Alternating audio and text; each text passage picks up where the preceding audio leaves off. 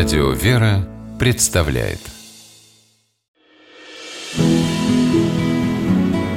Имена, имена милосердия.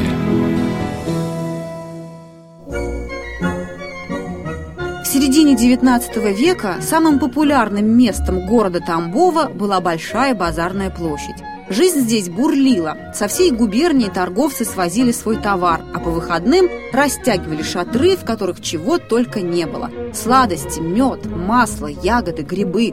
Но тамбовчане приходили на рынок не только за покупками. Тут можно было посмотреть на дрессированного медведя, танцующего под балалайку, вдоволь посмеяться над кукольным представлением с петрушкой, отведать горячего сбитня с пряником, а то и поглазеть на иностранцев.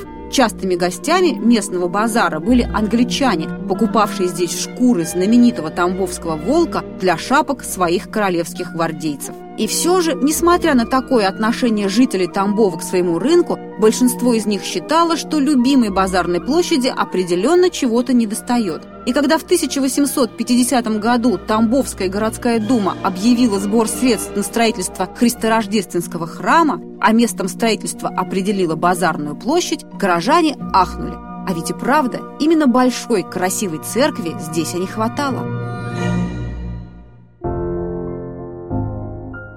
Первым откликнулся на призыв властей к благотворительности купец Михаил Степанович Ашурков. Семейство Ашурковых имело в Тамбове довольно большую известность, и не только из-за своего прибыльного бизнеса. На протяжении нескольких поколений Ашурковы поддерживали щедрыми пожертвованиями храмы и монастыри по всей губернии. Михаил Степанович, воспитанный благочестивыми родителями в православной вере, считал своим прямым долгом заботиться о благоустроении Божьих храмов и помогать ближним.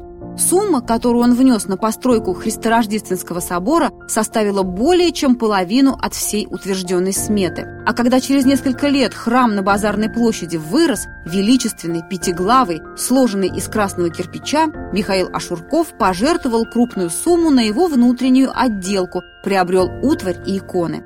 Он принимал активное участие в создании при соборе церковно-приходской школы и библиотеки, который впоследствии взял под свою финансовую опеку. Так, благодаря Михаилу Степановичу, Тамбовский базар стал не только местом, где горожане искали хлеба и зрелищ, но и центром церковной жизни города.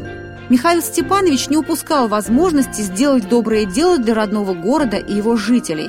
Когда купец Андрей Носов открывал в Тамбове свою знаменитую богадельню «Приют милосердия», как называли ее сами горожане, Ашурков поддержал своего старинного приятеля, внеся в это важное и нужное дело свою лепту.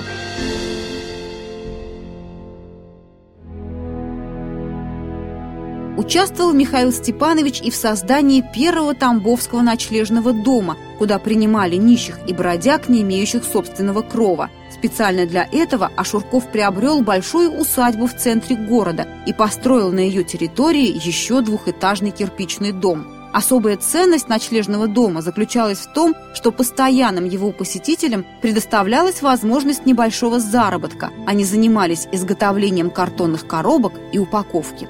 В тысяча восемьсот восемьдесят седьмом году Михаил Степанович реализовал свой давний замысел – строительство Свято-Введенской церкви. Этот храм, выстроенный полностью на средства Ашуркова, стал одним из красивейших в городе. Незадолго до своей смерти Михаил Ашурков сделал Тамбову еще один подарок – передал в распоряжение города принадлежавшие ему земли в Саратовской губернии с условием, что восемьдесят процентов дохода с них пойдут на содержание Христорождественского и Введенского храмов, а также Носовской богадельни и ночлежного дома.